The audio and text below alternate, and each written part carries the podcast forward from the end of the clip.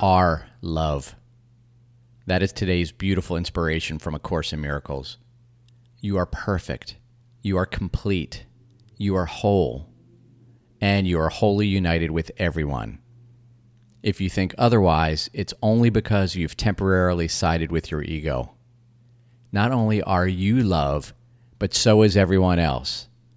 When we perceive otherwise, it's only because we have aligned with a belief system of fear. The Course goes on to say, What you are is not established by your perception and is not influenced by it at all. Anytime we lose sight of our true nature, or anyone else's, we can remind ourselves that we bought into the insane thought system of the ego, and then we can make a different choice. Teach only love and learn that love is yours and you are love.